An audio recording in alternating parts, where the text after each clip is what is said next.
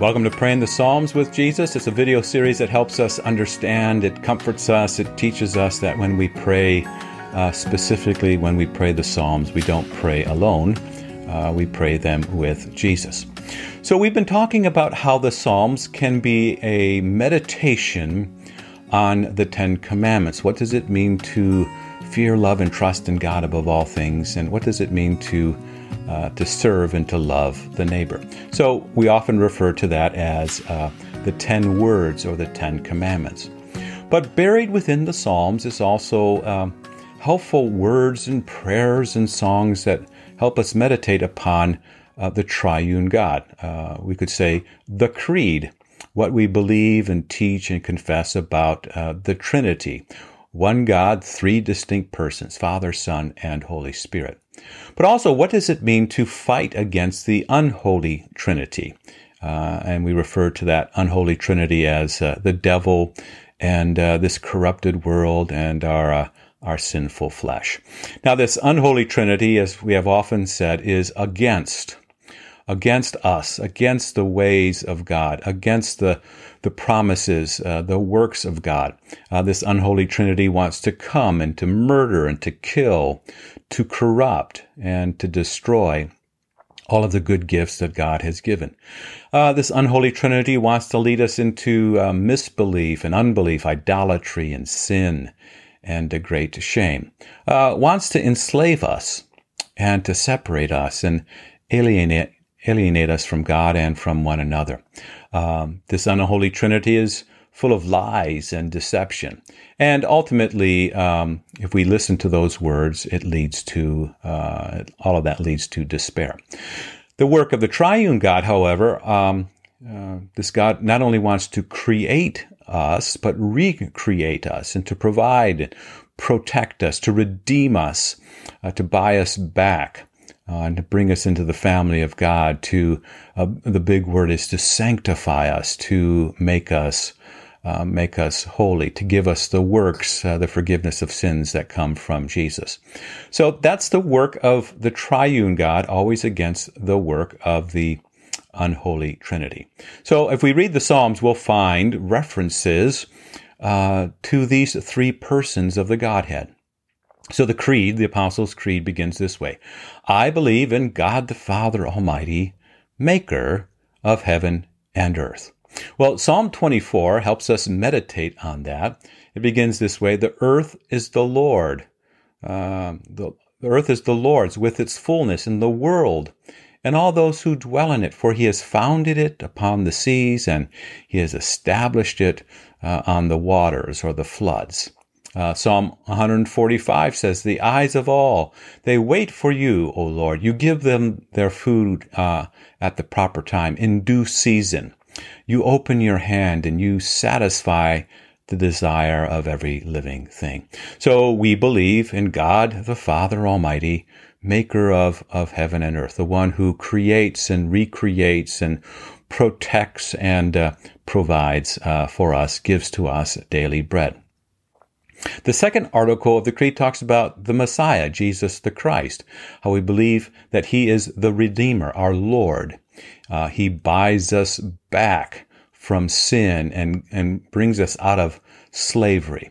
So the Psalms often speak of this threefold office of Messiah, or you could say the threefold office of of Jesus the Christ. Uh, Jesus as the prophet, the revelation of God, speaking to us uh, true words about who, who God is. Jesus as the priest, the one who offers uh, sacrifice, the one who is the sacrifice, intercedes for us, and uh, the one who is the king, the one who rules and reigns over all. And so we've talked about these messianic psalms uh, that talk about the person and the work of Jesus. Psalm 22, uh, uh, the first part of that psalm uh, is on the words, uh, is on the lips of Jesus from the cross. My God, my God, why have you forsaken me? Um, you'll find in that psalm uh, these words where um, the Messiah is praying in this psalm. Dogs have surrounded me. A company of evildoers have uh, encircled me. They've pierced my hands and my feet. Uh, he says, I can count all my bones. They look and they stare at me. They divide my garments among them and cast lots for my clothing. And so this is a, a messianic psalm. Uh, it is the words of Jesus from the cross. He's redeeming us. He's, he's buying us back from the devil and uh, forgiving us our sins. The third article of the Creed speaks about the Holy Spirit. I believe in the Holy Spirit, uh, the Holy Christian Church, and in that uh, is this wonderful news that the forgiveness of sins is given to us the works of Jesus are placed upon us. And uh, we receive then the works of Jesus through faith. And so uh, those words are, you know, you'll hear them in the Psalms about uh, cleanse me and purify me, sanctify me, set me apart, make me holy. And you see that again in Psalm 51, where David, after Nathan the prophet comes and confronts him with his uh, sin, uh, against Bathsheba and Uriah, David uh, cries out, uh, Have mercy on me, O God, according to your loving kindness, according to your uh, the multitude of your tender mercies. Blot out my transgressions. Wash me thoroughly from my sin. Cleanse me from my sin, he says. For I know my transgressions, and my sin is constantly before me. And then if you keep reading in that psalm, you'll hear David say, Purify me, wash me, I'll be whiter than snow. Uh, let me hear joy and gladness. Um, he says, Hide your face from my sins. Create in me a clean or a pure heart, O God. Uh, renew a right spirit within me. Don't cast me from your, your presence. Don't uh, take your Holy Spirit from me. So, this is the work of the Holy Spirit to cleanse us and to purify us, uh, to forgive us by placing the works of Jesus uh, upon us.